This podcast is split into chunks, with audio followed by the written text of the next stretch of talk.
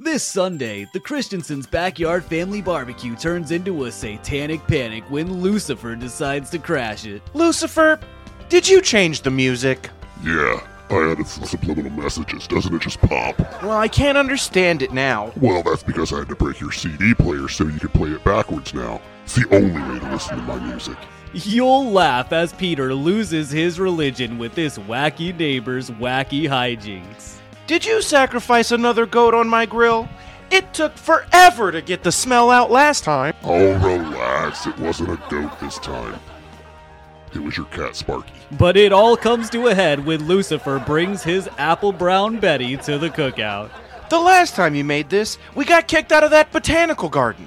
Did I do that? It's a party straight from hell this week on I Love Lucifer, Sunday, January 1st at midnight, right after According to Carl.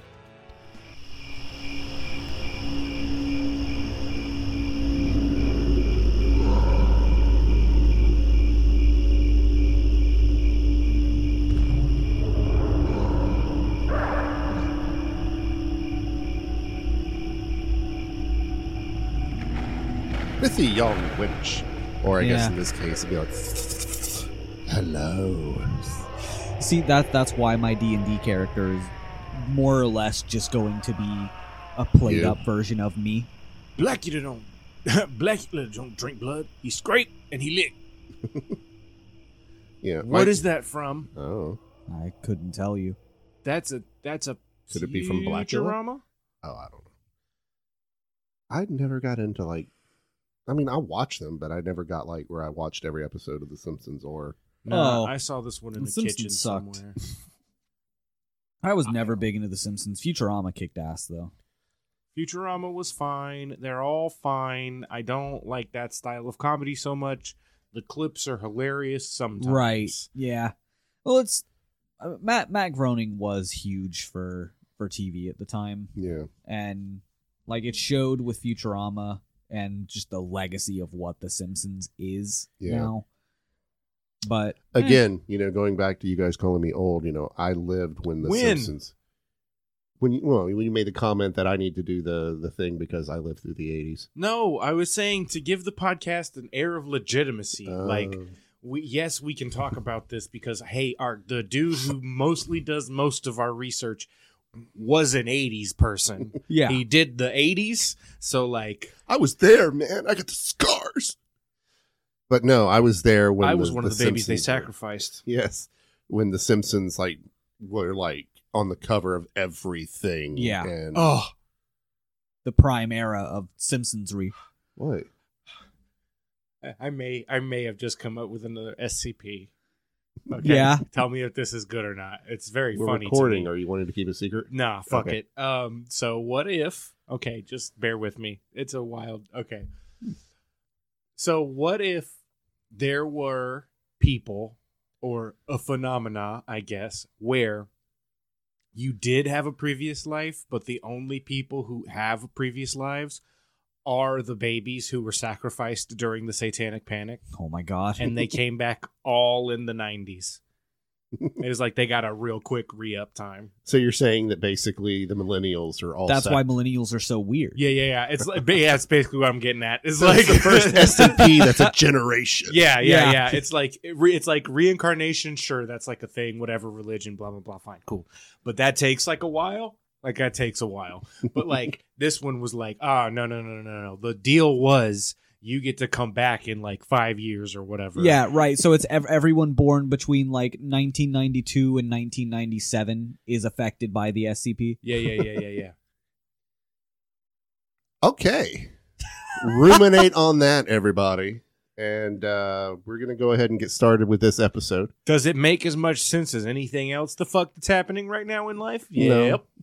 No, it doesn't. It sure does. It makes more sense than gematria decoding. Oh, Jesus Christ. Don't. Mm. If that's the bar, I'm good. Like, Somehow even worse than flat earthers. yes. I will look at a gematria thing, and the left side of my brain will look at the right side of my brain and say, It's dark in here, and we're going to die. holy shit. That was that was poetry. Well, I, I wish it was mine. It's not mine. It's Lewis Black, but still, that's how I feel. Your last two brain cells just don't know how to cope, so they just Mhm. start hitting each other. Yes. Oh my god. Whew. I cannot wait till we do that episode. Oh yeah. Uh, mm. I, I just want to see Ruben short circuit to prove he's actually a I'm gonna short robot. circuit. yeah, I, my you know what? I've got backup circuitry. It's fine. It just might This take me a might minute fry to- your back up. We'll have to plug Ruben in for that It'll episode. t- it'll t- We have to keep it'll- Keep him charged. Uh, tell me why I just imagined a butt plug with a cord out the back. it's auxiliary power. We'll get that THC lube that we talked about last week. To, it's we're gonna have to get uh it, some Shit. better mics before we do that to cover up the sound of the generator. oh yeah. Yeah, hmm Am I running the generator or is the generator running me? I can't tell. it's, d- does art imitate life or does life imitate art? We can't really tell. You know. We've invented the first perpetual motion machine. All right, everybody. So, oh, I don't know if this is a. No, this has got to be a. Uh, welcome to Two Towns Over Campfire Stories. I'm Don. I'm not. Me either. You get that butt plug going. We don't have. We ordered it. It's not on the Oh, way okay. yet. It's like they've got. It's like backed up. We ordered it from Lithuania. We've just had to shove batteries up there for now. just a couple of D's. D's nuts. oh my God. Got him. Oh, we're off to a great start. So, uh, we escaped the Halloween season. So, what we are going to be talking about this week is our first foray into aliens. So white people. Yes, exactly. Do you know people believe that? But That white, people, are aliens. Yeah. hmm Yeah. Yeah. They think it's a credible theory. People think gematria is a credible theory. yeah. Okay. You know what? Again, if that's the bar, everyone's doing great. Yeah, we're all limbo champions if that's the bar. So, Because you can walk upright with somebody on top of your damn shoulders Mm-hmm. Uh, under that bar. No, that would be a high bar. yeah, That's a high bar. Uh, Yeah. Whatever. Fucking, you could just step over this bar. It's we're we're all high jump champions if Yeah, that's there the you go. bar. God damn it. It's all right. When you get the butt plug, we'll get you powered up. You'll be good to go. Hurry up, Lithuania. Yeah, it's, Amazon Next Day didn't work on it. So on September 19th, 1961, I've done a horrible thing. on September 19th, 1961, Betty and Barney Hill were driving back to Portsmouth from a vacation in Niagara Falls in Montreal. While traveling through a rural part of New Hampshire, just south of Lancaster. Did you say Betty and Barney? yes? As in from the Flintstones? Yes. Why do you think I was singing the Flintstone song before we started? Because all week it I've been all thinking comes about it. full circle. I was actually going to put in like a, a little thing, uh, a la time suck, where I was actually going to write like a paragraph on how Betty and Barney Hill were the actual um, um, Inspiration. for it? inspiration for Betty and Barney Rubble, and I was actually going to write a new theme song and say that it was edited once they decided to go a different route. But you know, Flintstones meet the Flintstones. They're the Monsternich family from the town of Bedrock. Barney Rubble is an abductee. Let's ride with the family down the street. Betty traveling at near light speed when you're. Uh, but then That's I good. didn't. I like it. I don't know the story yet, so I don't. I, All right. It was uh, very good. Thank you. So but while I don't traveling, know the- While traveling through a rural part of New Hampshire just south of Lancaster, Betty spotted something in the night sky. She claimed that it moved from below the moon and the planet Jupiter before moving up to the west side of the moon. She has that much knowledge of astrology that she was like, "Oh yeah, that's the moon. That's Jupiter." Astronomy, Uh, actually. Oh right, astrology is the one that's bullshit. Right. I got to well, actually, Josh. I didn't push my glasses up though. you got you got to do it like an anime character though, like with with your middle finger, but also your index finger supporting your Mhm. middle finger as you do it. Brandon just like full on flips you off. Oh Yeah, yeah, I that's do. I right. do Yeah. too. This thing. Uh-huh. Yeah. I used to do it to customers at CVS to be really discreet about it. But uh, yeah, so yeah, she apparently knew where Jupiter was. Um, she at first What year is this? This is 1961. She at first dismissed it as a, as a shooting star, but decided differently when it moved upwards. Because it moved erratically and grew bigger and brighter, Betty urged Barney to stop the car for a closer look. E, Canonically, it's going to be Betty and Barney Rubble in the whole story. Oh to yeah, me. no, that's who I'm picturing.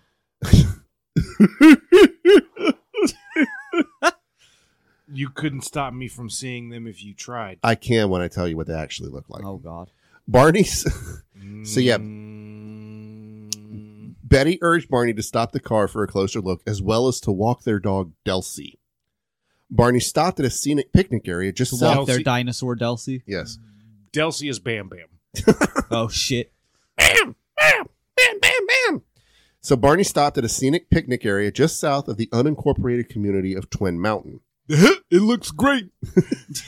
what supposedly follow would bring the Hills into the spotlight as they became the first people ever to report being abducted by a UFO. Damn, they were way ahead of their time. Yeah. Fred, you're never gonna believe what happened to us. The Grand Poobah!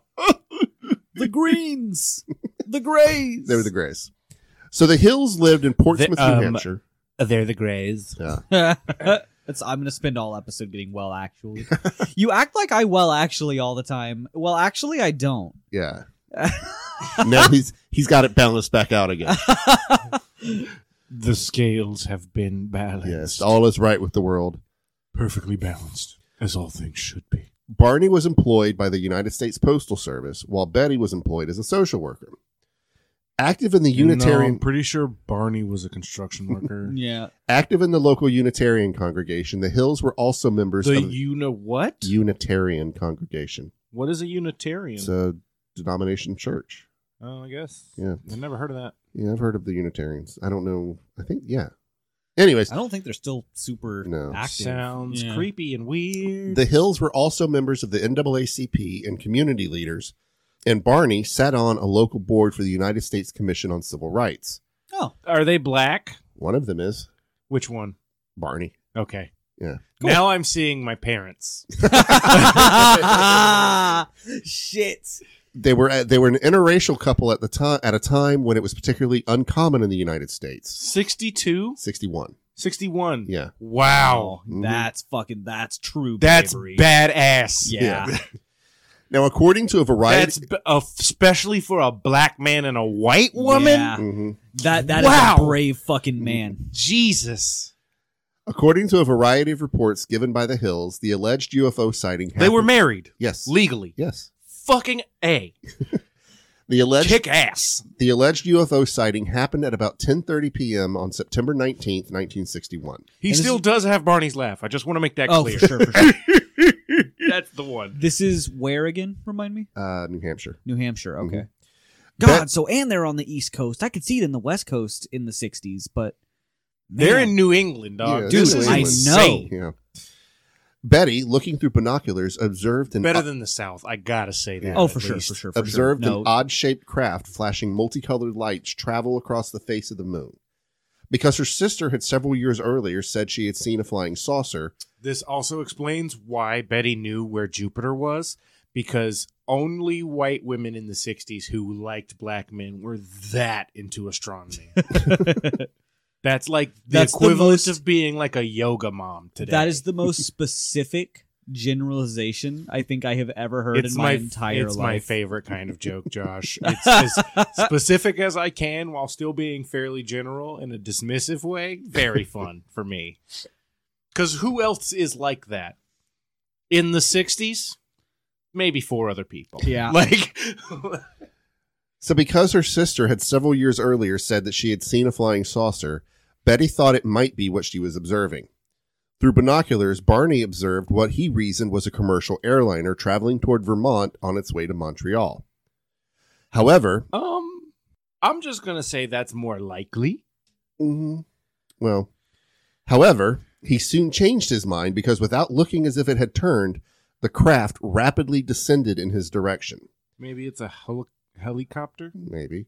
This observation caused Barney to realize this object that was a plane was not a plane.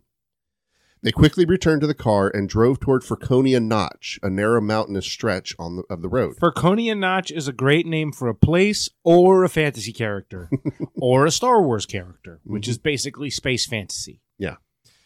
So the Hills said they continued driving on the isolated road, moving very slowly through Faconia Notch in order to observe the object as it came even closer. Furconia Notch, just real fun to say and hear. At one point, the object passed above a restaurant and signal tower on top of Cannon Mountain and came out near the Old Man of the Mountain. That's a Zelda mountain. Cannon Mountain? Yeah. Is it? No, not I, I literally. was gonna say I didn't think so. But like Cannon Mountain is the type of shit that you would hear. it's in- the it's the mountain where they put all the things that did officially happen in the story. Yeah. It's no, no, no. it's the it's the mountain in um uh Tears of the Kingdom. That's Oh, where the sure, bomb sure, shop sure. is. yeah. so Because hey, spoiler alert, bomb shop's back. I don't know if that's true yet. I hope it is. I hope it is though. God damn. So yeah, it came out near the Old Man of the Mountain, which is a series of five cliffs on the side of Cannon Mountain that, when viewed from the north, resembles a stone face. Dude. That's a that's a dope ass setting. because I'm literally just imagining a mountain filled with cannons aimed at another mountain called the Old Man of the Mountain. and it's just exploding the mountain into the shape of a face. So Betty testified that it was at least one and a half times the length of the granite cliff profile, which was 40 feet long, and that it seemed to be rotating. Too specific. I don't believe you anymore. I'm sorry. I never did. The couple watched as the silent, illuminated craft moved erratically and bounced back and forth in the night sky. It was light painting. It did a it did a little light painting of a Dracula. About one mile south of Indian Head, they said the object rapidly Less cool. rapidly descended toward their vehicle, causing Barney to stop in the middle of the highway. He used his feet, obviously. The huge silent craft hovered There about. was a cartoonish screeching. Yeah. yeah, he, had- he had to screech with his heels against pavement. yeah. Uh huh. The silent craft hovered about 80 to 100 feet above the hill's car and filled the entire field of view in the windshield. Now I'm just imagining Barney and Betty from the cartoon, but Barney is color shifted. Oh my god, Barney, yeah, you're gonna look for it. Yep. it has to exist. Barney stated that it reminded him of a huge pancake. Carrying his pistol in his pocket, he stepped away from the vehicle and moved closer to the object. Using the binoculars, Barney claimed to have seen 8 to 11 humanoid figures who were peering out of the craft's windows, seeming to look at them. Uh, in unison, all but one figure moved to what appeared to be a panel on the rear wall of the hallway that encircled the front portion of the craft. The one Are remaining they Power Rangers? the one remaining figure continued to look at Barney and communicated a message telepathically, telling him to stay where you are and keep looking. Barney had a recollection of observing the humanoid forms wearing glossy black uniforms and black caps. Red lights Cat caps. Which Black kind of cap? Well, they'll explain in a minute. Okay. Um Because there's like a lot of different types of cap. yeah. Like It's described- baseball, the It's doctor described kind. as like the kind of cats that caps that the Air Force people wear with the two points. Oh yeah, yeah, Yeah, okay, like that. like a military situation. hmm There's not one single picture of Black Barney Rubble. Black Barney Rubble. Yeah. Damn it! maybe you should be a little bit more sensitive and say African American Barney Rubble. That's If it comes up when I search that, I'm gonna shit my pants on purpose. See, I have to picture Barney with an afro now because I can't picture a blonde black. I Barney. can, and it's very funny. Oh God, we can't get it. This is the shipwreck we talked about. Oh, Um, I did find Betty. you found a Nice. Black Betty. Yeah, That's a song. bam, Bam, bam, bam, bam. Whoa, Black Betty. Bam, bam. Whoa, Black Betty. Bam, bam. we are fucked. We're just We Ah. are. If hell is real, we go there. You know it. So where are we at here? Stay where you are, keep looking. Barney had a recollection of observing the humanoid figure. I read that, sorry. Red lights on what appeared to be bat wing fins began to telescope out of the sides of the craft, and a long structure descended from the bottom. The silent craft approached to what Barney estimated was within 50 to 80 feet overhead and 300 feet away from them. Barney reported to the National Committee on Aerial Phenomenon, also known as NICAP, and, and, uh, investigator Walter Webb, that the beings were somehow not human. Walter Webb is an alternate dimension. Peter Parker. Barney stated that he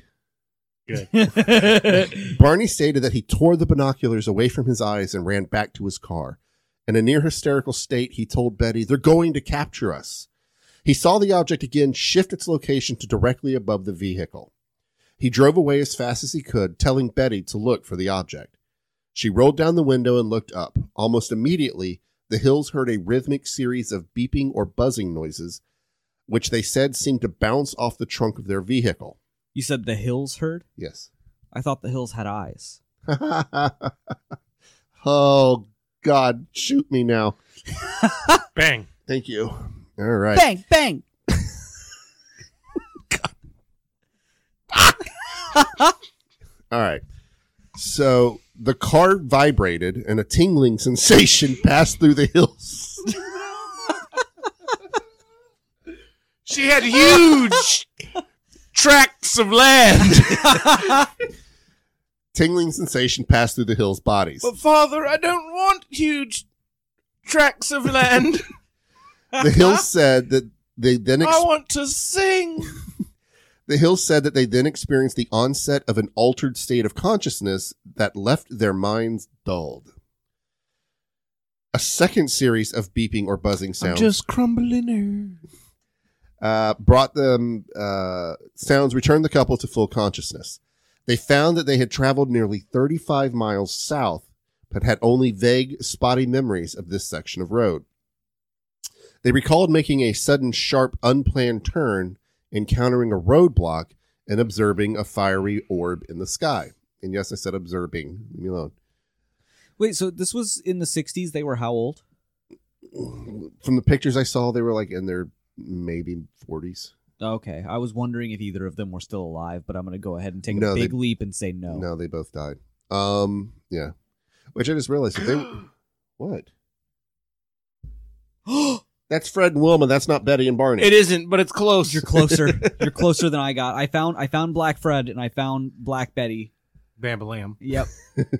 Arriving home Oh, at about dawn, the Hills assert that they had some odd sensation and impulses they could not readily explain.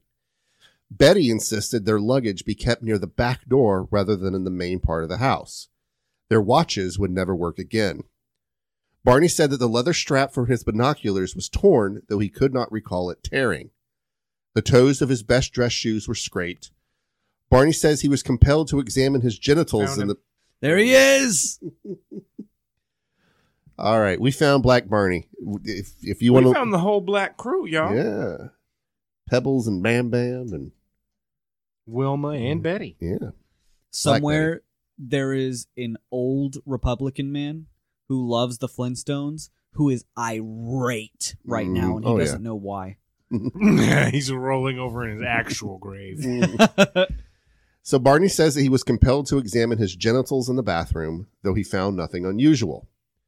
They took long He's showers. like, oh shit, hold on. One, two, three. Okay, we're good. They took long showers to remove possible contamination, and each drew a picture of what they had observed. Perplexed, the Hills say that they tried to reconstruct the chronology of events as they witnessed the UFO and drove home. But immediately after they heard the buzzing sounds, their memories became incomplete and fragmented. After sleeping for a few, That's just ADHD, you guys. You got overwhelmed Yeah. auditorily, and I was gonna say that's just overstimulation, Yeah. recovering. yeah, Yeah. yeah. But immediately after, I said that, sorry. Uh, after sleeping for a few hours, Betty awoke and placed the shoes and clothing she had worn during the drive into her closet, observing that the dress was torn at the hem, zipper, and lining. Later, when she retrieved the items from her closet, she noted a pinkish powder on her dress. She hung the dress on her clothesline and the pink powder blew away, but the dress was irreparably damaged. Why did you hang it on the clothesline? To get the let the air blow the pink powder off. To get rid of the evidence. Right, Yeah. because only if it's physical irreparably damaged, yeah. you can tell that even if it's fucking disgustingly dirty.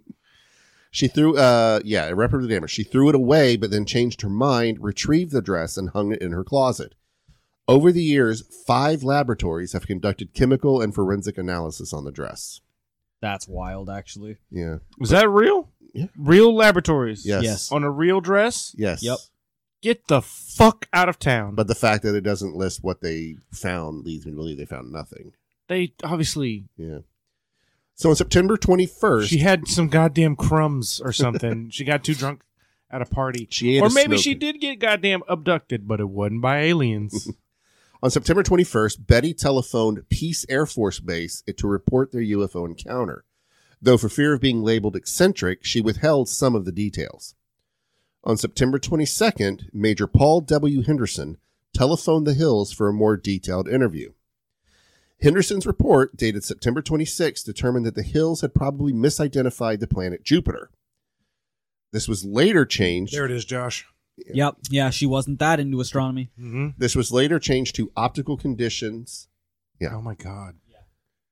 optical condition, inversion, and insufficient. You know what data. I'm real sad about What? is that they are both fucking badass and definitely con artists. oh yeah. Looking at the picture. Mm-hmm. Yeah. Um, his report was forwarded to Project Blue Book, which is the UFO U.S. Air Force UFO research project. I thought that was the one that tells you how much your car is that's worth. the Kelly Blue Book. no, I know. Okay, sorry. Oh, here's sorry. Here's a younger picture of them, and he looks so happy. Oh man, yeah, that's a good Mhm, picture. Yeah. Within days of the encounter, Betty borrowed a UFO book from the local library. It was it had been written by retired Marine Corps Major Donald E. Kehoe, uh, who was also the head of NICAP, a civilian UFO research group. On September 26th, That's a superhero comic for certain. NICAP. Yeah, that's like a that's like a knockoff Justice League. So on September 26th, Betty wrote to Kehoe. She related the full story, including the details about the humanoid figures that Barney had observed through binoculars. Holy shit. Um. Sorry. No. That's probably a spoiler. Betty wrote that she had Bar- that she and Barney had, were considering hypnosis to help recall what had happened. Her letter was eventually passed on to Walter Webb, Oh. a Boston astronomer and NICAP member. Hey, hey, do you guys know how how hypnosis works? We're gonna get into it in the Satanic Panic episodes, but it can it really is not good. It No. not a good thing that you shouldn't. Okay, listen, Hy- hypnosis is a real thing that only works if you believe it works, and it's basically a more complicated version of meditation. the type of hypnosis we're about to get into is the kind that's more like um, priming Right. and um, implanting suggestions, almost inception style, which is a thing we'll get into. It's a real thing that can happen. Um, so yeah, it's about to be fucking wild, guaranteed. Uh, It's when con artists meet con artists. Yeah, yeah. So Webb met with the Hills on October. tw- Sorry, that's actually a great point, Josh. Thank you. Hyp- the hypnosis you're thinking about, that's con artist shit. Real hypnosis is like a therapy technique. right. So, you know, Yeah. So Webb met with the Hills on October 21st, 1961. In a six hour interview, the Hills related all they could remember of the UFO encounter. Barney asserted that he had developed a sort of mental block and that he suspected there were some portions of the event that he did not wish to remember. He described in detail that he could remember what he could remember about the craft and the appearance of the somehow not human figures aboard the craft. based on the two pictures you showed me, Uh huh. I feel like it would be real sad, but also kind of realistic if what actually happened was that they, you know, are living in the 60s as a, bi- you know, as a Uh-huh. biracial couple. And they really did get like abducted and like beaten and, you know, some trauma shit happened Uh huh. and thus their brains kind of blocked out some of it and they came up with like a shared delusion to cope with it instead Possible. that's what i am afraid actually happened now So um, Webb stated that they were telling the truth and that the incident probably occurred exactly as reported, except for some minor uncertainties and technicalities that must be tolerated in any such observations when human judgment is involved, such as the exact time and length of, of visibility, apparent size of the object and occupants, distance and height of objects, etc. Ten days after the alleged UFO encounter, Betty began having a series of vivid dreams. They continued for five successive nights. Never in her memory had she recalled dreams in such detail and intensity, That sounds like a trauma dream. but they stopped abruptly after five days and never returned.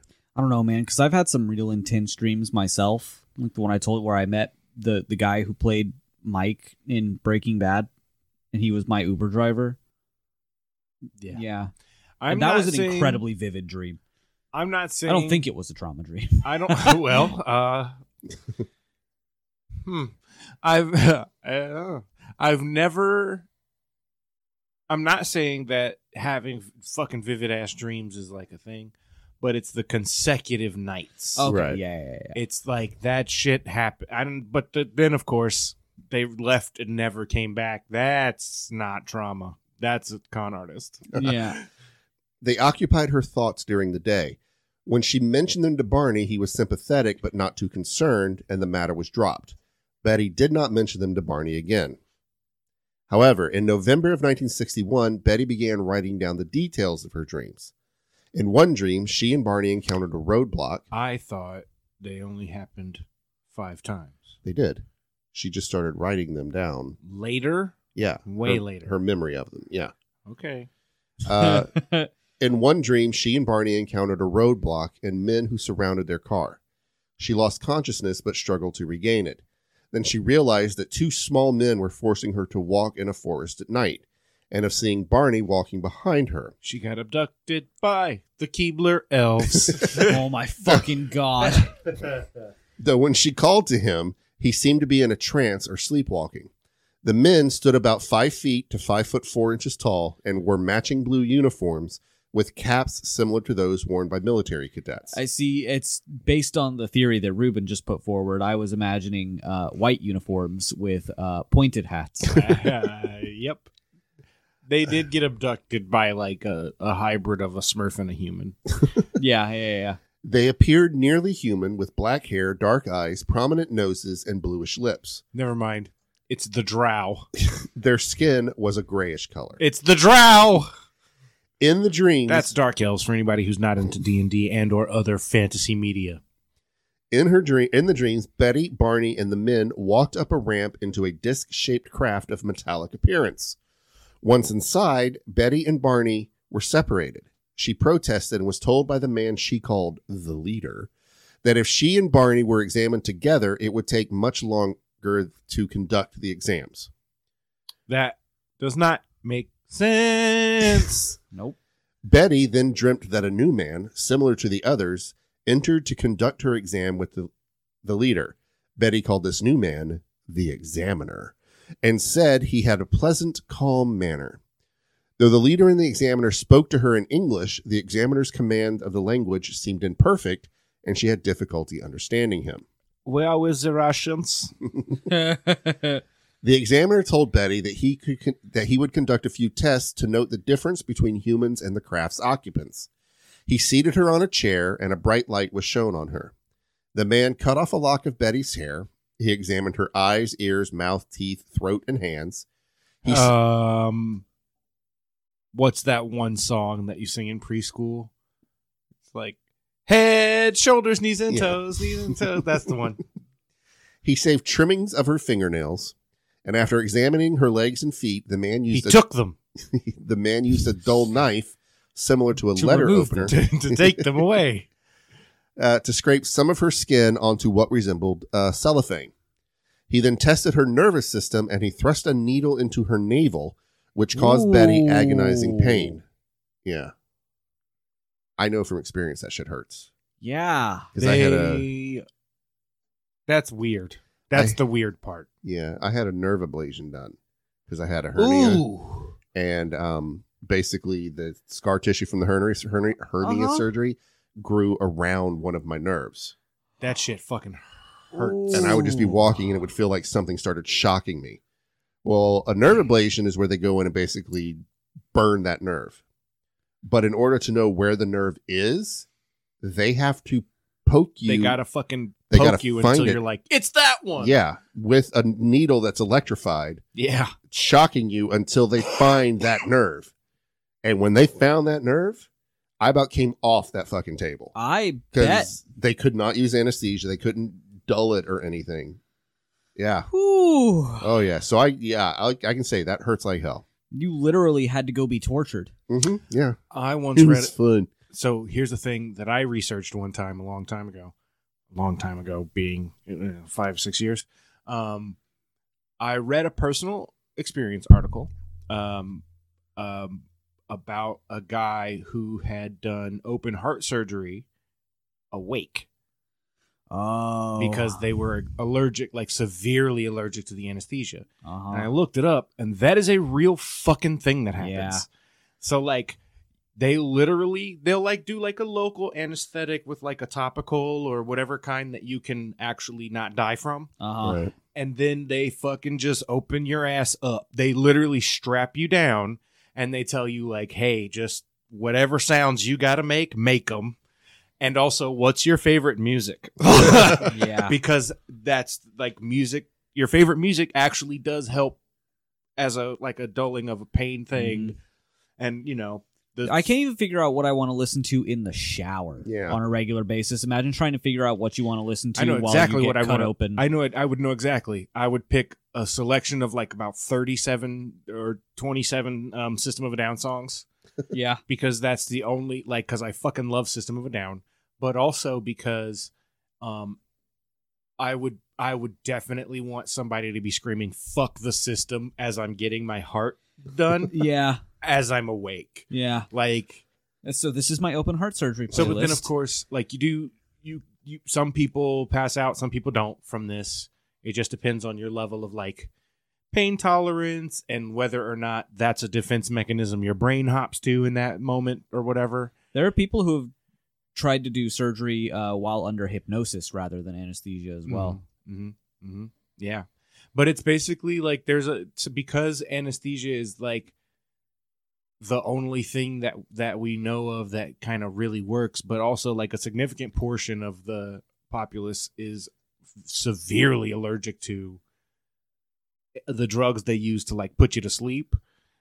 They they had to come up with different ways to like save your life, even if it fucking hurts. Yeah. Hmm. Yep.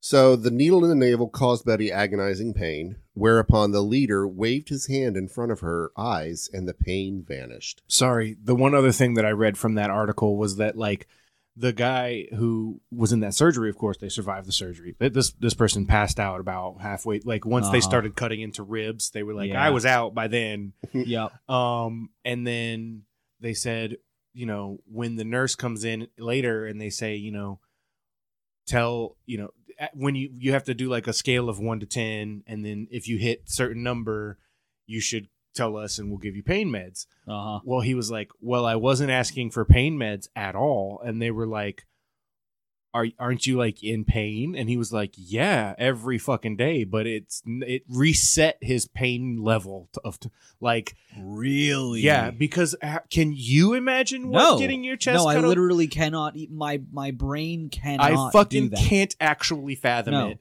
And like, but I can imagine that if something like that or something very similar to that were to happen, Mhm. it definitely would reset my pain levels. It would be like what I consider a 10 would is now maybe a fucking 3 or Right. something. Like yeah.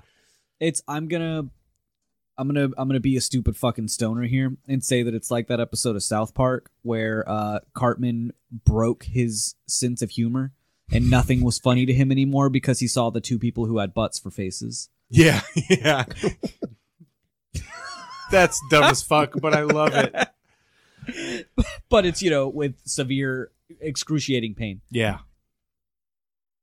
All right. So the examiner left the room and Betty engaged in conversation with the leader. She picked up a book with rows of strange symbols on the le- that the leader said she could take home with her. She also asked for where he came from where he came and he pulled down an instructional map dotted with stars. In Betty's dream account, the men began escorting the hills from the ship when a disagreement broke out. The leader then informed Betty that she couldn't keep the book, stating that he had decided that the other men did not want her to even remember the encounter. Uh, Betty insisted that no matter what they did to her memory, she would one day recall the events. So, yeah, she was given a book, but then, uh, oh no, you can't have this book. No. Sorry. No, it's it's exactly like uh the story of Mormonism. The leader was really nice. He gave me a book, but then the other fuckheads wouldn't let me keep it. Yeah. Um, Sorry. you made me think of the Key and Peele skit, um, Megan? Megan. Yeah. Megan. Megan. Yeah. That one. Yeah. Um, It's just you you made it so I quietly know. that my ear barely caught it, and I was like, she and Barney uh, were taken to their car, um, where the leader suggested that they wait to watch the craft's departure. They did so, then resumed their drive. On November 25th, 1960. "Why would they tell you to watch them leave? I don't know. Cause you you hate to see him go. Are they Yeah. just that confident?" It's like, hey, by the way, you're gonna want to Listen, watch you're this gonna wanna because I see this. promise, sweetheart, you ain't never seen asses like these. listen, listen. You're gonna want to see this. So, having read the web's it's like that one. Did I send you guys that on Pario Marty where it was like the it was like uh uh, send me a video of you doing this, and then it was like turning around and then pull hiking your pants up real tight. Uh, you send so much shit that Yeah. we can never get through all of It's it. fine. it's one of them where it's like, then it's like it's just send me a pic or uh, a video of you like basically hiking your pants up so we can see your ass real good. Uh huh. And then it was like all of his friends that are girls were like, no, no, no, what the fuck, no, hell no. And then in the middle of the video, it fucking smash cuts to all his guy friends, and every single one of them does it and sends him the video. it's very good. I love it. So on November 25th, 1960, But that's what the aliens are doing canonically. Heard. the Hills were again interviewed at length by NICAP members, this time C.D. Jackson and Robert E. Homan. I am just picturing hills every time you say the hills. Yeah, I know. Same. I am just picturing sentient hills. It- no, I'm not. I'm. He says the hills, and I'm like, oh yeah, the hills. Have I? Oh no, the hills, the Yeah. fucking rubbles. I got it. So, having read Webb's initial report, Jackson and Homan had many questions for the Hills. One of their main questions was about the length of the trip. now, what have they seen now with I'm- their eyes? That's what I now I'm picturing sentient hills. Although the Hills had noted they had arrived home later than anticipated, um, and it says the 178 mile drive should have taken them about four hours. What I'm sad about too is that they're definitely conning the only people that this con would have worked on. oh Yeah. yeah. Like a hobbyist who really believes in some crazy shit, which like if you want to believe in some weird shit, that's fine, but like don't allow yourself to get conned by people. right. Don't allow people to use you just because you like a thing. Just because you believe that you can make it as a podcaster, don't let people use you to promote their podcast. No. No.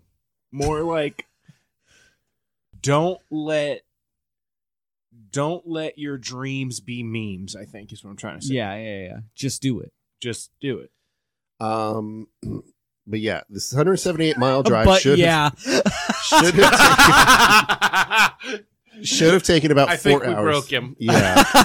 they did not realize that they had arrived home seven hours after their departure from Colebrook. When Homan and Jackson noted the discrepancy to the hills, the couple had no explanation, a phenomenon that ufologists call missing time. It is definitely just two hills talking to each other. yeah. The hills claimed to recast or to recall almost nothing of the 35 miles of route U.S. Route 3 between Lincoln and Ashland. Oh, bro, I do that shit all the time. That's just called dissociating. Both claimed to recall an image of a fiery orb sitting on the ground. That's tripping balls. Betty and Barney reasoned that it must have been the moon, but Homan and Jackson informed them that the moon had set earlier in the evening. Yeah, I'm trying. Yeah, I'm trying to figure out how they thought the moon was sitting on the ground. it's the '60s, man. Yeah. True. So They were actually just in, in Very ultra tests. yeah, Yeah, yeah, with the LSD and Uh-huh. shit. Yeah. So the subject of hypnosis came up. Oh, fu- that's actually Yeah. plausible. yeah. It, it kind of Not is probable. Actually, no, not but probable, plausible, but it definitely. is Because he semi- did work for plausible. the U.S. Postal Service, so he was a government employee. shit. Well, damn. Yeah. Oh, you're putting the pieces together. We've got our own TTO exclusive conspiracy theory now. Prove us wrong. So Barney was ap- uh, Don't do that. Please. God, I do not give a fuck.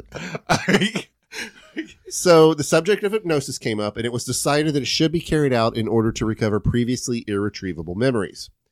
Barney was apprehensive, but thought it might help Betty put to rest what Barney described as the nonsense about her dreams. I've just got to point out that's not how memories work. um, it is kind of. Yeah, hmm because I've always heard that like you can repress memories, but not.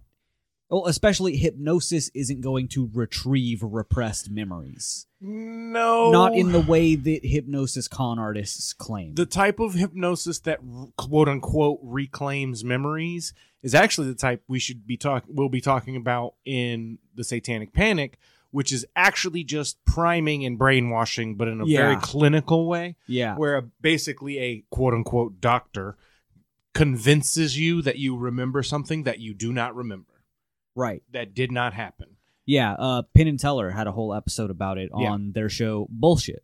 Yeah. Mhm, mhm, mhm. we just Um, follow in the footsteps of great men True. Fuck, and I love also Penn and Teller. mimes Have they ever apparently. done anything terrible? God, I hope not. I don't think so. No, other than no be way. kind of a dick, Yeah, well. like also, Pin could say something nice to you and still sound like a dick. yeah, that's true. So by February of 1962, the Hills were making frequent weekend drives to the White Mountains, hoping that revisiting the site might spark some more memories. They were unsuccessful in trying to locate the site where they recalled seeing the fiery orb sitting in the road. However, they were able to eliminate several possible routes. They found what they claimed was the capture site on Labor Day weekend in 1965. Now, November 23rd, 1962, the Hills attended a meeting at the parsonage of their church where there was a guest speaker by the name of Captain Ben H. Sweat of the United States Air Force. That's Keith Sweat's dad. Having had an interest in hypnosis, the Hills approached Sweat privately. I gotta look up what year Keith Sweat was Well, born. this is spelled W S W E T T. That- you shouldn't have told me that, and I don't give a shit. I'm just gonna look it up. Uh, having an interest in hypnosis, the Hills approached Sweat privately and related their strange encounter. Um, Sweat was particularly interested in the missing time of the Hills account. Again, now it is just. He was Sweat. born 1961. Who was? Keith, Sweat. Sweat. Nice. So now canonically, This is Keith Sweat's dad.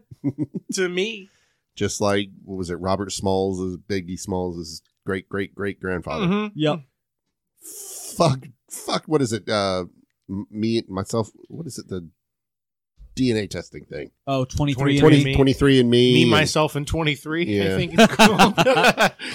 Whew, okay. So Also, I just looked it up. Couldn't find anything terrible that Penn Gillette's ever done. So oh, beautiful. What about Teller?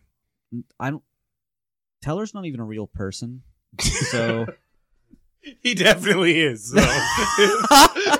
the Hills asked if the Hills asked if he would hypnotize them to recover their memories. But I Sweat do know exactly what you mean, though. one of my favorite jokes from them is uh it's like one of the only times you hear Teller speak. They were like on something else and he like pulls someone aside. He's like, dude, stop fucking around. I'm not the first teller, you know. it fucking kills me to this day. Very good. So, uh, blah, blah, blah, blah. the Hills asked if Sweat would hypnotize them to recover their memories, but Sweat declined and cautioned them against going to an amateur hypnosis such hyp- Uh, hypnotist such as himself. You, I listen. I have a son, and I can't fuck up on this. And I'm an amateur. Let me re- let me uh, refer you to my Yeah. superior. Also, this is large sentient hills having a conversation with a bucket of sweat. it's Keith Sweat's dad, so that does make sense. a bucket of sweat, though, Yeah. not like Or a puddle. uh, like a puddle of sweat. I Yeah. think like a like a like a chrome block, Like on in a gym Fortnite right floor. now. yeah. So, on, it is definitely a puddle of sweat on a piece of basketball gym floor. Yes. Yeah. So on September 7th, 1963, Captain Sweat returned. Captain Sweat. yeah. And gave Oh a- my god! Now, Now, he's it has a, wearing hat. pilot's hat on. So this episode is just going to be called Captain Sweat in the Sentient Hills. Yeah, yeah. That's a great indie band name too. Fuck.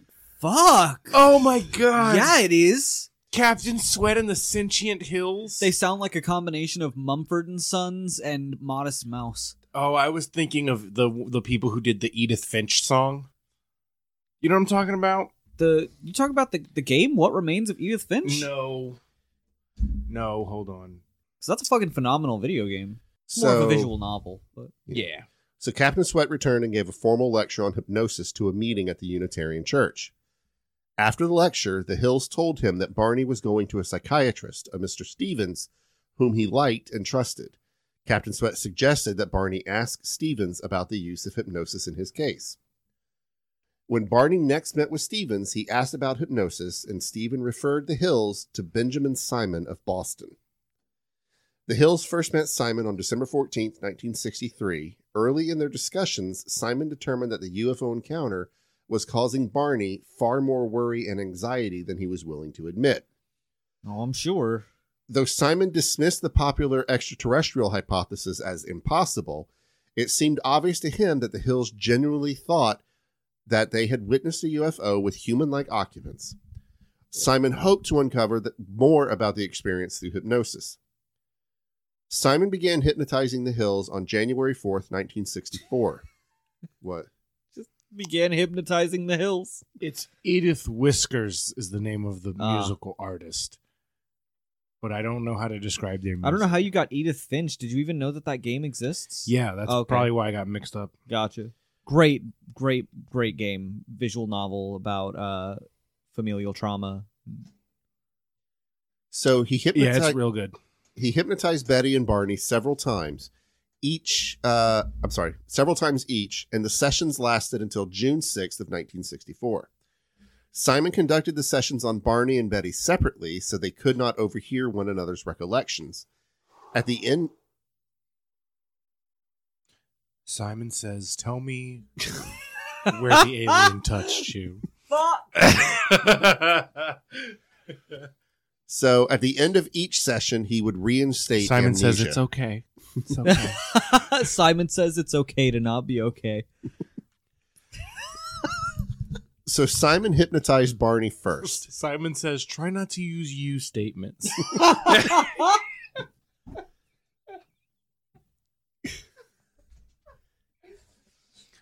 Simon says come back for one hour a week. yeah. So Simon hypnotized Barney first.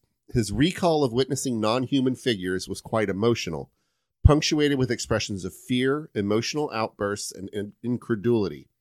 Or, in- yeah, I said that right, didn't I? In, in, Incredulity. incredulity. It's, I'm I can do incredulous. incredulous. Yeah. Yeah, but in- incredulity. incredulity. Barney said that due to his fear, he kept his eyes closed for much of the abduction and physical examination. Based on these early responses, Simon told Barney that he would not remember the hypnosis sessions until he was certain he could remember them without being further traumatized. that's not how memory works. No, Yeah. yeah. you can't just take them away. Yeah, that's just Like you can't be hypnotized to stop smoking. That's not gonna be that's a not thing. how that works. You could probably be hypnotized to like feel sicker than normal if you smoke one too many or something. Yeah. Maybe. Or you could, But there's probably a be- pill for You could that. probably be hypnotized to start smoking. Uh, probably not. I mean, with a with a hard enough placebo, if you believed it, like if you if you went somewhere believing in hypnosis, and then they were like, "Ha ha, jokes on you! Now I'm going to hypnotize you to become a smoker," and you were like, "No," and you believed it, then it would probably work. That's a good idea for a movie. There you go. So, under hypnosis, as was consistent with his conscious recall, Barney reported that the binocular strap had broken when he ran from the UFO back to his car. He recalled driving the car away from the UFO. They listen. I did watch them leave, and goddamn though, right? If they told Uh, us to watch him leave, and man, I'm glad they did. didn't believe them at first, but holy shit! He Talk re- about rump. he recalled driving the car away from the UFO, but that afterwards he felt irresistibly. What he witnessed was a UTO, an unidentified twerking object. Oh my God. We've infected him. yep, yep. It's like a fucking Join STD. us. One of us. One of us. Drink It's- the coffee. It's an unidentified, incredibly sexy object. Um, it's an UST, an unidentified, unidentified sex toy. or UFO, an unidentified fine object. there All or right, unidentified fuckable object. there you go. it is. so he recalled driving away from the UFO, but then afterwards he felt irresistibly compelled to pull off the road and drive into the woods. he eventually sighted six men standing in the dirt road. The car stalled, and three of the men approached the car. They told Barney not to fear them. They said, look into this device. Straight up men in black. It's Yep. been a normal On the spot. Thursday night. He was still anxious, however, and he reported that the leader told Barney to close his eyes. Don't like that. Barney felt a warming in his loin region. no. Just kidding. So Barney described. it was so fucking quick. No. Barney described the beings as generally similar to Betty's hypnotic, not dream, recollection. The beings often stared into his eyes, said Barney, with a terrifying, mesmerizing effect. I'm sorry. I was trying to do the saxophone one, but I started laughing halfway through. Under hypnosis, Barney said things like, Oh, those eyes. They're there in my brain from his first hypnosis session. The brains have eyes. And I was told to The eyes have brains? I well, was yeah. I was told to close my eyes because I saw two eyes coming close to mine, and I felt the eyes had pushed into my eyes. You Also, you their gotta, lips you gotta were stop pillowy? reading this like a like a romance novel. I was gonna say their well-toned, pillowy lips brushed against mine. And all I see are these eyes. I'm not even afraid, and they're not connected to a body. They're just there. They're just up close to me, pressing against my eyes. Why does it sound like a romance novel? Uh, it's because of how Don's reading it, and he knows what he's doing.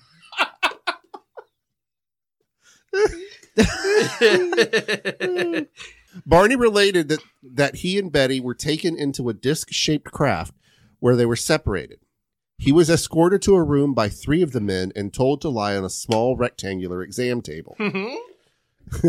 Barney's narrative of the exam was fragmented. He continued to keep his eyes closed for most of the exam. a cup like device was placed over his genitals. And though he, he did not experience an orgasm, though, Barney thought that a sperm sample had been taken.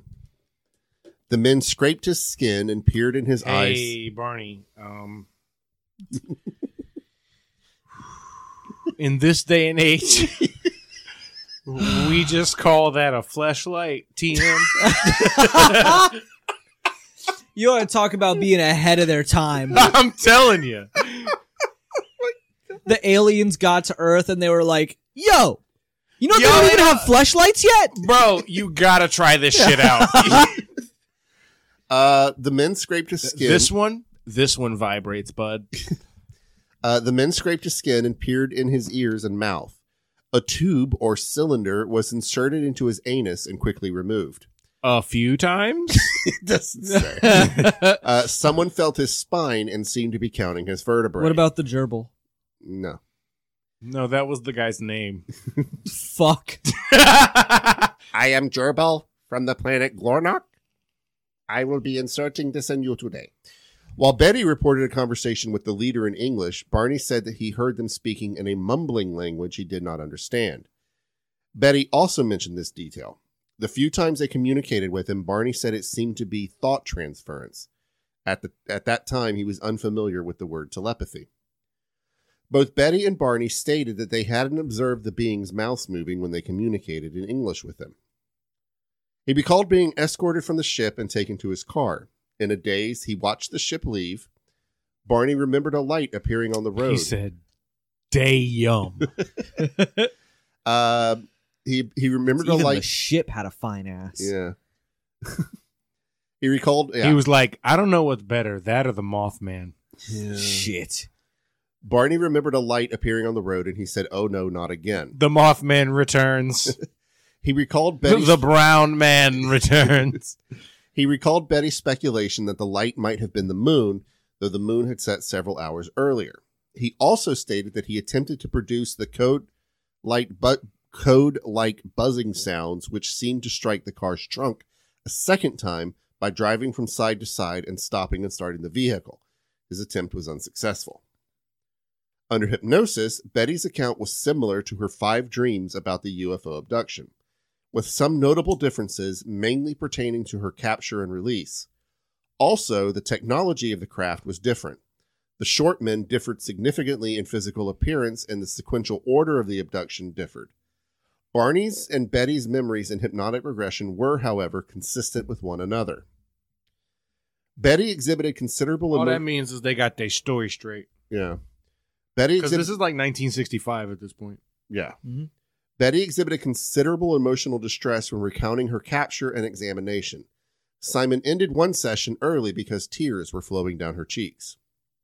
Simon says, We're going to take the rest of the day off. Simon gave Betty the post-hypnotic suggestion that she should she could sketch a copy of the star map that she later described as a Post hypnotic subje- suggestion is something you should fucking take note of for the satanic panic. Yeah. uh, that she later described as a three-dimensional projection similar to a hologram. Though the map she saw had many stars, she drew only those that stood out in her memory.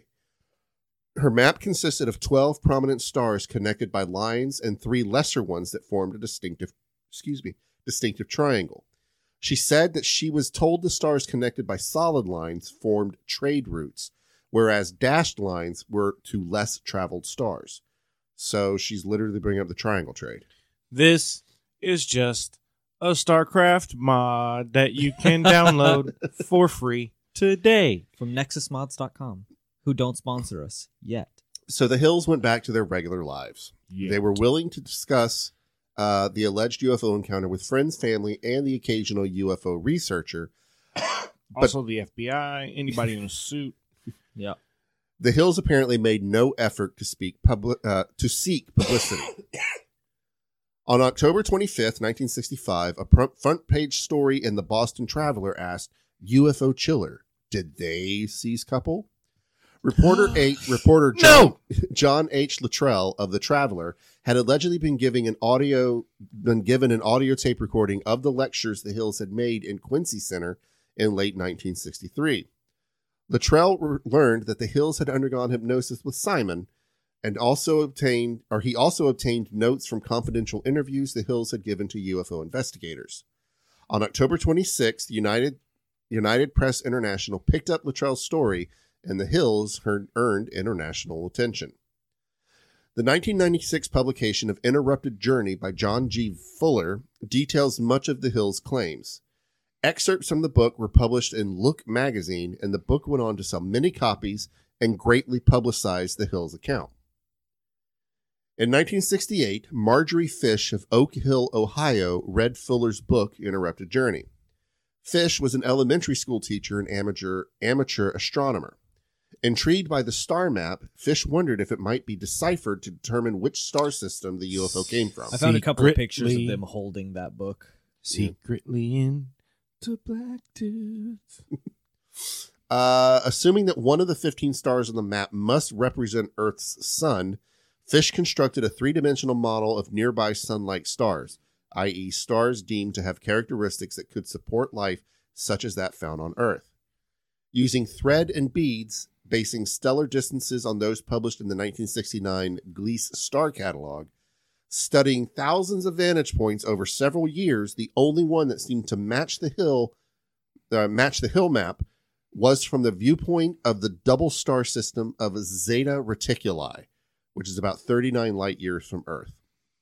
Here we get into the pseudoscience bit of the story where people make assumptions and then find things that support their assumptions kind Yes. of on purpose. So Fish sent her analysis to Webb. And then we're gonna we're gonna be like the they have to be from over here. Well why? Right. Why is the star have to be the sun? Yeah. She made Well- an assumption to even start. This is what I'm saying. Sun-like stars. Yeah, but They- she said No, no, assuming no. that one of those stars had to be the Earth's sun. Oh, okay. yeah. Oh, okay. Yeah. So she Yeah, so basically that makes kept no matching sense at up all. fucking s- points on the map, Yeah. the quote unquote map, Uh huh. the drawing that this, Well, because it was a rudimentary drawing, from what I understand, too. She only drew ones that stood out to her. Right. So there's less that you have to match up. Yeah. Yeah. So Fish sent her analysis to Webb. Agreeing with her conclusions, Webb sent the map to Terrence Dickinson. Webb was from uh, s- uh, NICAP. also this is a recreation of a map she saw in a dream, Yeah. Right. Yes. Um, allegedly. Uh huh. so uh, he sent the map to Terrence Dickinson, who was the editor of the magazine Astronomy. Dickinson did not endorse Fish and Webb's conclusions, but for the first time in the journal's history, Astronomy invited comments and debate on a UFO report. Starting with an opening article in the December 1974 issue, for about a year afterward, the opinions page of we Ast- found it. what? We found the exact moment in time when our culture began to fall apart By allowing debate and comments? about UFOs specifically. Yeah. Yeah.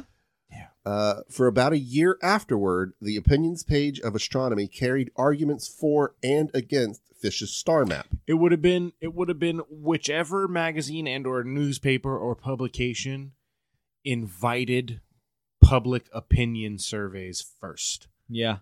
Yeah. God, that's probably way, way further back. Mm-hmm. I would guess it started around 1604 somewhere in England. That's a good guess. So, um, yeah. So for about a year afterward, blah blah blah. Notable was an argument. Year. Yeah. Notable was an argument made by Carl Sagan and Stephen Soder, arguing that the star map was little more than a random alignment of chance points. Yeah. Thank you. Yep. In an episode of Cosmos in 1980, Sagan demonstrated that without the lines Billions and billions. Sorry. Uh, Sagan demonstrated that without the lines drawn in the maps, the hill map bore no resemblance to the real life map. A pale blue dot. In contrast, those more favorable to the map, such as David Saunders, a statistician who had been on the Condon UFO study, disagreed. Saunders, Oh wow, no way. The guy who Yeah. believes in UFOs disagreed with the guy who does science for a career. I can't believe it. Saunders claimed that a match among 16 stars of the specific spectral type among the thousand stars near the sun is at least 1,000 to 1 against. In the early 1990s, the European Hipar- Hipparchos, which stood for High Precision Parallax Collecting Satellite uh, mission, which measured the distances to more than 100,000 stars around the sun more accurately than ever before, showed that some of the stars in Fish's interpretation of the map were in fact much farther away than previously thought. What I miss? Nothing. Okay. Uh, cat An screwed the grinder adorable too tight moment. oh. and had to bring it up here for me to unscrew it like it was a, a jar of pickles. It was all around the most wholesome thing I've seen. Other research revealed that some stars counted by Fish as likely to host life would have had to have been excluded by her own criteria, while some other stars, which had been discounted by Fish, have been recognized as potential abodes for life. Results such as these led Fish herself to reject her hypothesis in a public statement. So, captured the Betty and Barney Hill UFO experience. There's an exclamation. I point. thank you. I, I've been waiting because I Yeah. was I was trying to make that exact joke every time you've said a title, Yep. and like it just hasn't worked. And thank you. All right. So, the Betty Barney Hill UFO experience by Betty Hill's niece and founder of the Mutual UFO Network, Kathleen Marden, further explored Fuller's themes along with scientist Stanton D. Friedman. Marden knew Betty well and had spoken with her at great length about the encounter. She examined the historical records and scientific reports pertaining to the case and transcribed the Hills hypnosis sessions with Benjamin Simon for her detailed comparative analysis. Psychiatrists later suggested that the supposed abduction was a hallucination brought on by the stress of being an interracial couple in the early 1960s United States. Uh, you know what? I, I'm not going to deny that that's a stressful thing, but I don't think that it made them think that they were abducted by aliens. Unless in Ha- conjunction with the hypothesis that you came up with earlier. That's exactly what I was going to say. That's Yeah. what I was, I was going to say. I was like, lots of harassment plus the stress plus p- possibly one worse than normal incident like you both get beat up in an alley or something and uh yeah potentially aliens instead Because I'm sure even in New North New Hampshire, I'm sure when you're driving in the mountainous wooded regions of the area, I'm sure there's a lot of you ain't from round here type people still lurking in the shadows. they live they didn't even Everywhere. lurk in the shadows in the 60s. Oh yeah, they were yeah wide out in the open. It's we're also not giving enough credit to the the theory that they were just MK Ultra experiments That is true. and that, that they were dosed at cuz they they were coming You- back and from you where? know what the more i Vermont. think about it Fr- from Vermont. Yeah. Our North Niagara Falls Niagara Falls. region. Yeah, yeah. So, and he was Not a government drugged. employee. He got drugged. Yeah. And uh, they were on their way back. They got picked up. They got some experiments done on them because they were fucking blasted on military grade LSD. and you know what makes this more likely to me the fact that they are an interracial couple Yeah. because that's who you would have targeted back in the 60s Yeah. for some shit that might kill a motherfucker. Oh, yeah. My God, did we just break a story here? Probably not. yes. Ages But ago. yes. I know, but you heard it here first. Yeah, though, no, those documents have been released by now, for sure. This is an Odd Man Out production, and all theories are property of Odd Man Out. so uh, Betty discounted the suggestion, uh, noting that her relationship with Barney was happy, and their interracial marriage caused no notable problems with their friends or family. mm, that's bullshit. Because um, my parents got married in the 90s and there were plenty of problems. So, as noted in the interrupted journey, Simon thought that the Hills' Who marital said that? Uh, Betty. Okay, that's more believable. Betty may not have noticed Yeah. the problems. As noted in the interrupted journey, Simon thought that the Hills' marital status had nothing to do with the UFO encounter. If- So, I'm I'm just gonna throw it out there. I just looked it up, and MK Ultra was still very active in 1961. well, I'm sure. They didn't they didn't shut it down completely until 74. They reduced the God scope of it damn. they reduced the scope of it in 64 and 67 and then finally shut it down completely in 74 Wow. What were they even trying to do? uh brainwash Create kinda. Manchurian candidates, basically. Yeah. Oh, right. yeah um that trying to make people more pliable in interrogations um Mm-hmm. yeah. So we can disrule the marital status thing because Simon thought that the Hills had nothing that had nothing to do with it. So Simon said the marital status had nothing to do with the UFO encounter. So True. Yeah. So Jim McDonald, I don't believe Simon, but I mean, he did say it. so. Yeah. a resident of the area in which the Hills claim to have been abducted, has produced a detailed analysis of their journey, which concludes that the episode was provoked by their misperceiving an aircraft warning beacon on Cannon Mountain as a UFO. I forgot we started the story on Cannon Mountain. Yeah. oh yeah McDonald noted that from the road the hills took, the beacon appears and disappears at exactly the same time the hills describe the UFO as appearing and disappearing. The remainder of the experience is ascribed to stress, sleep deprivation, and false memories, quote unquote, recovered under hypnosis. After reading McDonald's recreation, UFO expert Robert Schaefer writes that the hills are the poster children for not driving while sleep deprived. fuck Brutal. yeah McDonald's article focuses primarily on the hill's observation of the light in the sky and the timing of the journey, discounting the hill's accounts of close encounters such as south of Cannon Mountain as recovered memories. Skeptical Inquirer columnist Robert Schaefer wrote, I was president at the National UFO Conference in New York City in 1980, at which at which Betty presented some of the UFO photos she had taken. She showed what must have been far more than 200 slides, mostly of blips, blurs, and blobs against a dark background. Thank you. Oh my God, please.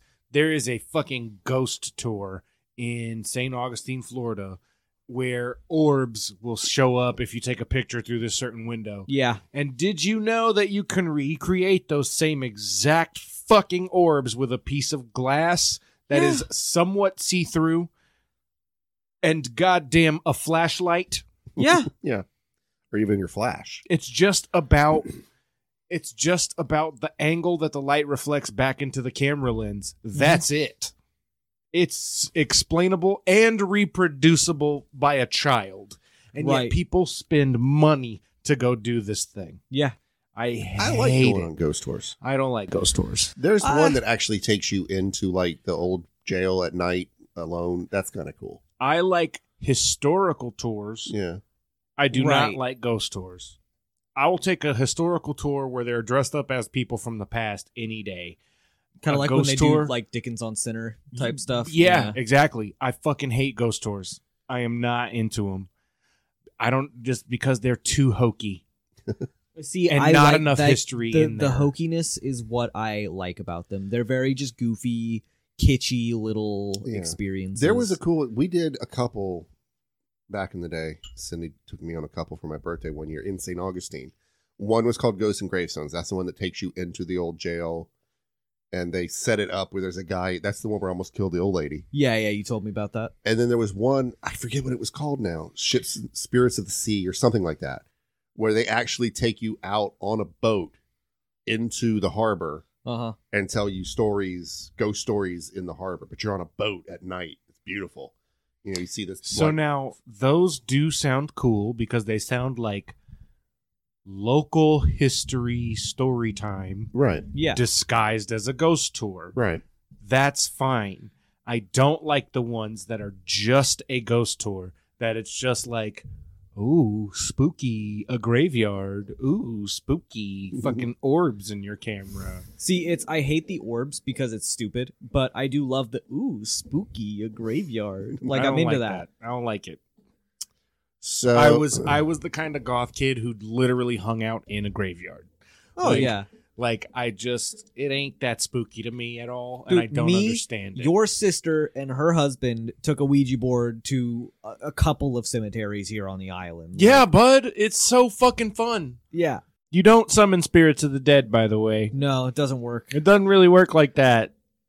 check out our episode on Ouija boards and the Zozo demon. Uh, so going back to those pictures, uh, he it's said- actually it's, I was so disappointed when I found out that you could not in fact summon demons with a Milton Bradley toy. yeah, I know how horrifying. You Who would have thunk it? know, I know a toy that was for eight and up, or was it twelve and up? I think it's eight and up. Eight, eight and up, bud. because you know, God forbid your kids watch Hocus Pocus too, but you know, let them play with a Ouija board. If you have been alive for seven years and 363 days, you're not It's- allowed to it's summon not demons. for you. But you get two more days. Woo. Mm. Mm-hmm. No, no, no, no. It's one more day plus one quarter of a day. yeah, There yeah, I you was go. gonna say it's like 0.24 or whatever. Yeah, Yep. Hail Satan. Anyways, so he says these were supposed to be UFOs coming in close, chasing a car, landing, etc. After her talk had exceeded about twice its allotted time, Betty Mama, what is Zozo? after her talk had exceeded about twice its allotted time, Betty was literally jeered off the stage by what had been at first a sympathetic audience. This incident, writ- witnessed by many of uf- ufology's leaders and top activists, removed any Yeah. lingering doubts about Betty's credibility. I've been waiting for that word and for Ruben's reaction to it. what ufologist? Yep, because I was betting that Ruben did not know that there was a word for that. I'm not sure if it's pronounced ufologist or ufologists. It's, it's ufologist ufologist. in Yeah. English for sure. and I gotta say something about it.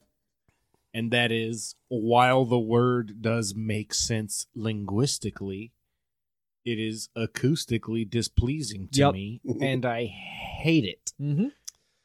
And what it represents. Yeah, So, uh, so yeah, the incident removed any lingering doubts about Betty's credibility. She had none. it, no fucking way. if if if you are a person who calls yourself a ufologist, fuck you. First of all, what? But if you're a person who like studies UFOs for fun and it's like a cool thing that you think is like the history of the whatever the fuck, it's a hey neat, great, cool.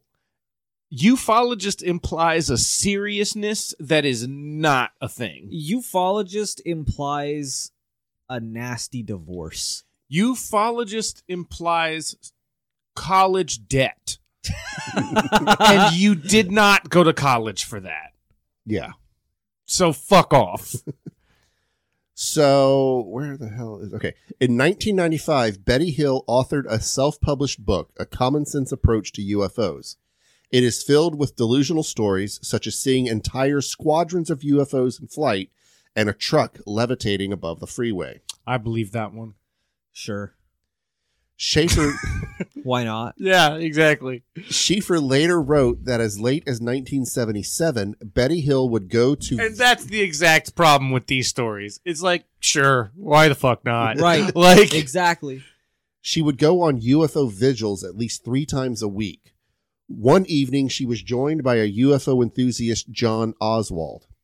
When asked about Betty's continuing UFO observations, Oswald stated, Patton Oswald's dad? Yes. Os- Uh, and or brother?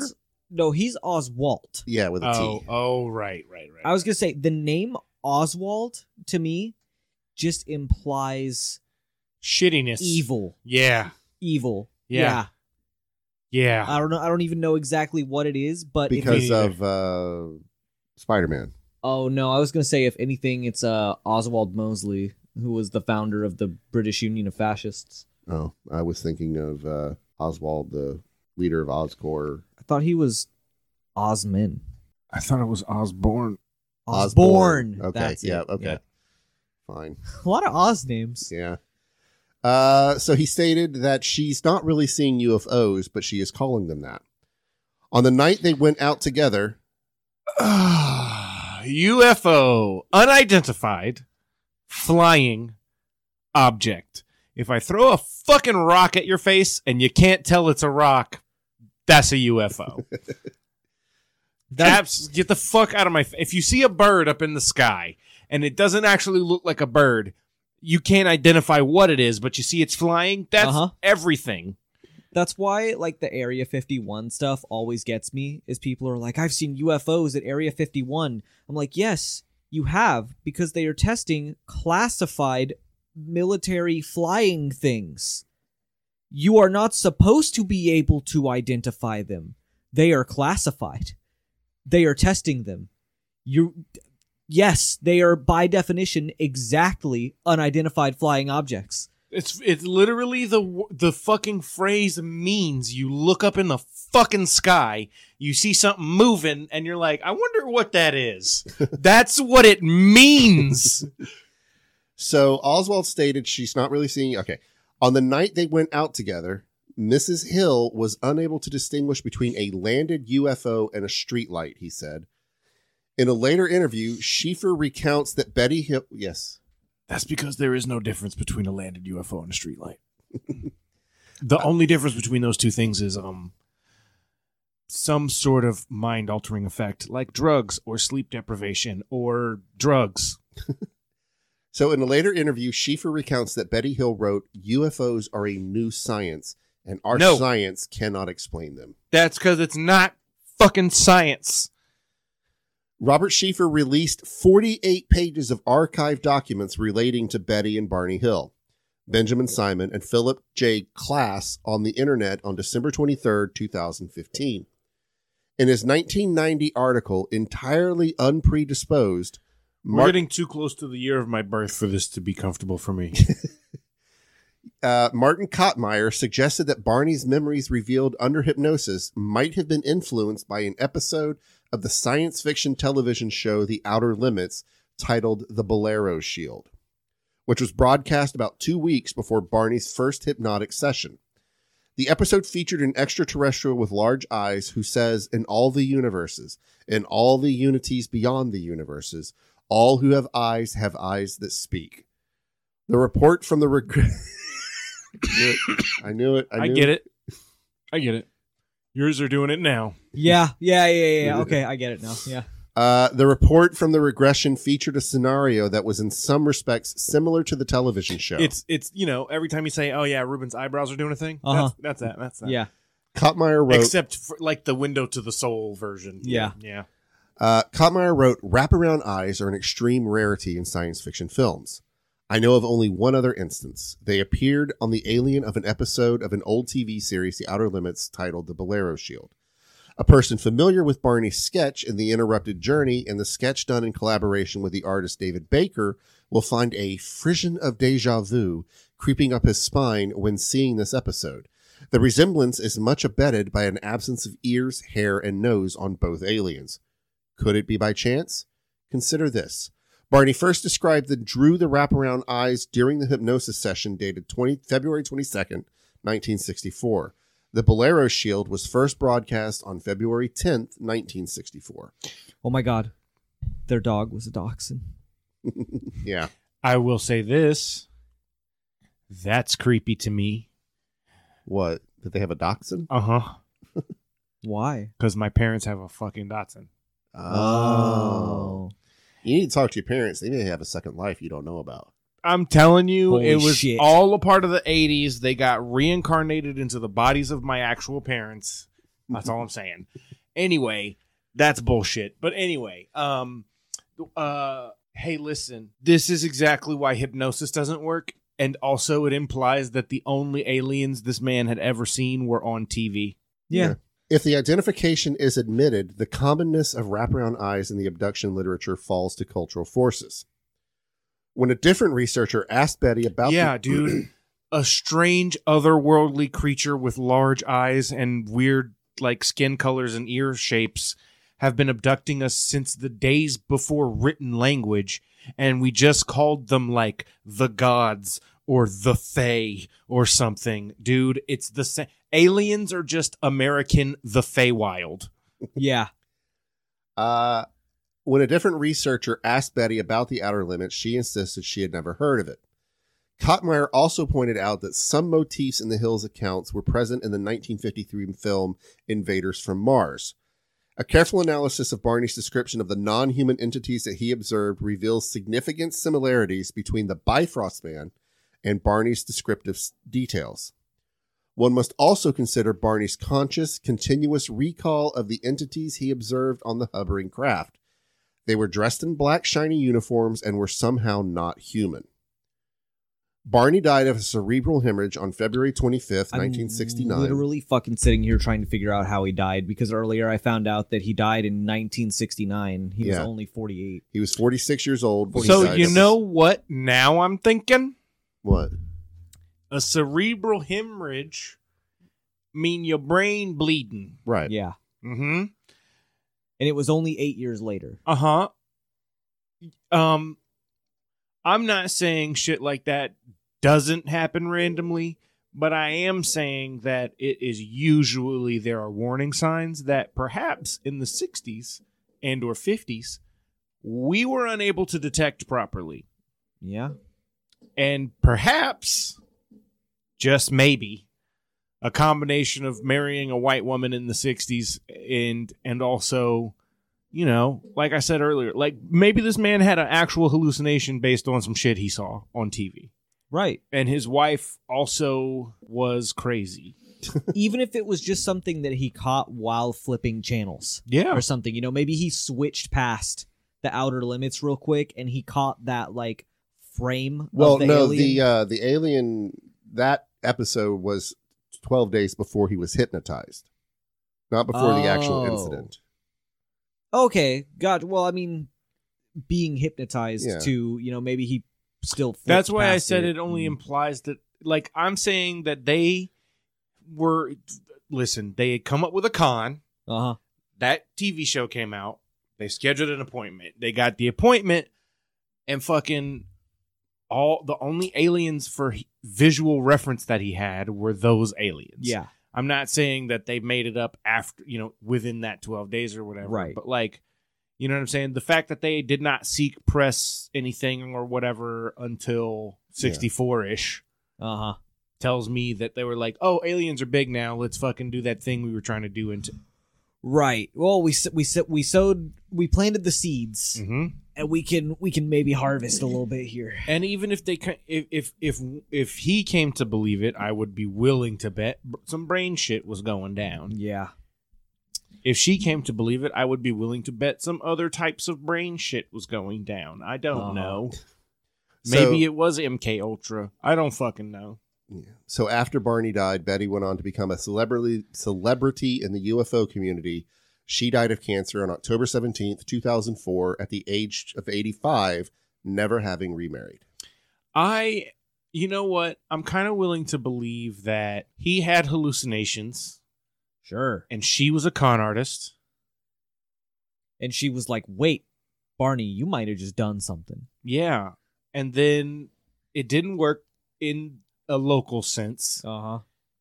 And so when aliens became popular, they found the most widely known hypnotist they could find. Yeah. And what he said goes. Exactly. Everything he says, Yep. you do. Because if he's good at his job, that's how what post hypnotic suggestion works. Mhm. Yeah. Well, that takes us out of the story. Um, our first alien related story won't be the last. Amazes me that it took over a year. Yeah. Yeah. It's amazing what you can come up with when you're struggling to find subjects to talk about. It's it's interesting to me that this particular alien story is sort of a blending of all of the types of alien stories. well, they, that Right. was the first one. yeah. So all the other stories probably fed off of that one. That's what I'm saying. It's Yeah. or kind of what I'm saying. It's Yeah. like it's it's just very interesting that you can't like I literally I can say it didn't fucking happen because it didn't fucking happen. Right. It's so it should be self evident that this did not happen. hold these truths to be self evident. Stop. We had we had to the That all we- men are created equal. work work. Angelica. anyway, um, Eliza! and Peggy. Peggy. and Betty. Bam, lamb. God Uh, damn it.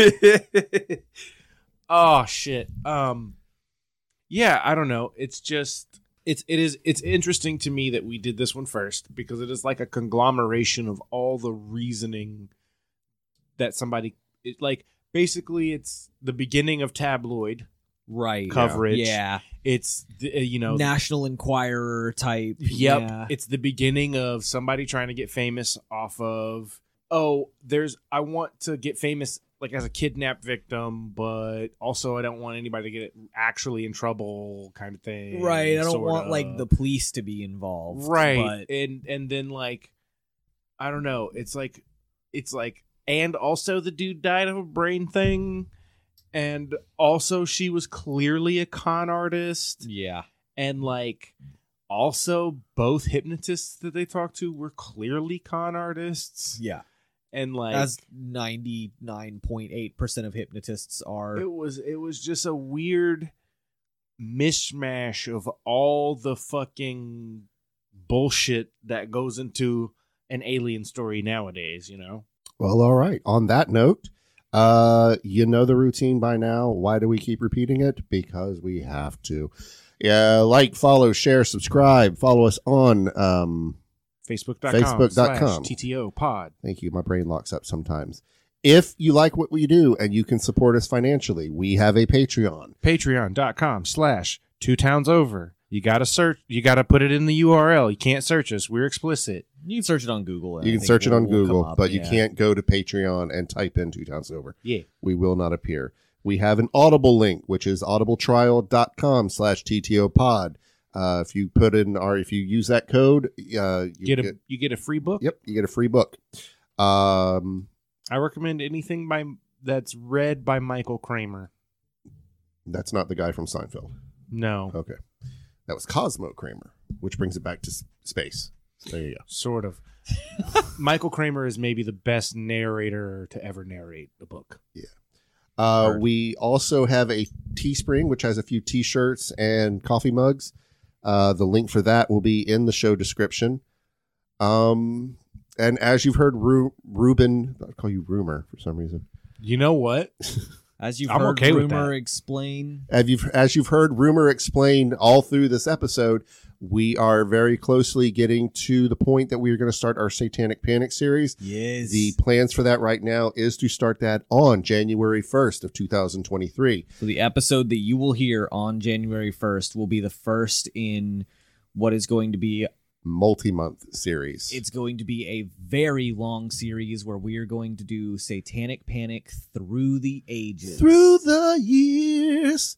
It's it's gonna be real. Fun we're for we're me. going right from It's gonna be very The- fun for me. the very roots of the Satanic Panic and the Spanish Inquisition all the way up to Nobody QAnon. expects it. QAnon is the modern day Quanon, dude. yeah, Quanon. canon. Yep. But so that will start on January 1st. So and then we're I think probably we'll see we'll see how we're gonna do it, but I think we're gonna follow that up with you know we're gonna start doing something else that's gonna be pretty cool right after that. Yeah. So, um, having said all that, actually, what's going to happen? We're going to do the Satanic Panic uh, uh, series, and then we're done. Uh, we're No. going to turn into yeah, we are. No, Yeah, we are. Yeah, yeah, we are. Yeah, we're gonna turn into three did towns. Simon over. Yeah. say Yeah, he did. Yeah. fuck? It's Uh, a mandate. Actually, That's what true. we're gonna we're gonna turn this into a YouTube channel where we just do reactions. Um, we don't expound on them. We literally just watch them and say, if you like watching me watch this, yeah, uh, yeah. we don't really react that much because we all do have ADHD, so we just like really be staring at screens. yeah. uh-huh. I'm counting the pixels on my phone. Is all that's really happening. Mm-hmm. And then yeah, and then the most you'll get out of one of us at the end is like, It's a it's a nose laugh. It's the you guys both nose laughed at that too. So Yeah, that's yeah. how you know it's real. no. We Yeah. have some other things in the pipeline. We're not changing just because we're doing a series. Literally, what's going to happen is it, you're not going to really notice a huge difference, except that everything that we deal with, We're gonna get a new opening. That's pretty much it for you. yeah. Um, but it's still going to be t- two towns over, still going to be campfire stories, still going to be midweek episodes like normal. It's just they're all going to be focused around different facets of satanic panic. Uh, like like Josh said, we're going to start with the Spanish Inquisition. We're going to go to the Salem witch trials.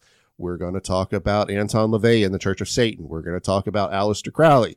We're going to talk about the McMartin preschool debacle, and we are going to dive hardcore because it is something probably the thing that got me into true crime Uh huh. because I was the age of the people involved and I was not there, but I was around when it happened Right. we're going to discuss in great detail the West Memphis Three.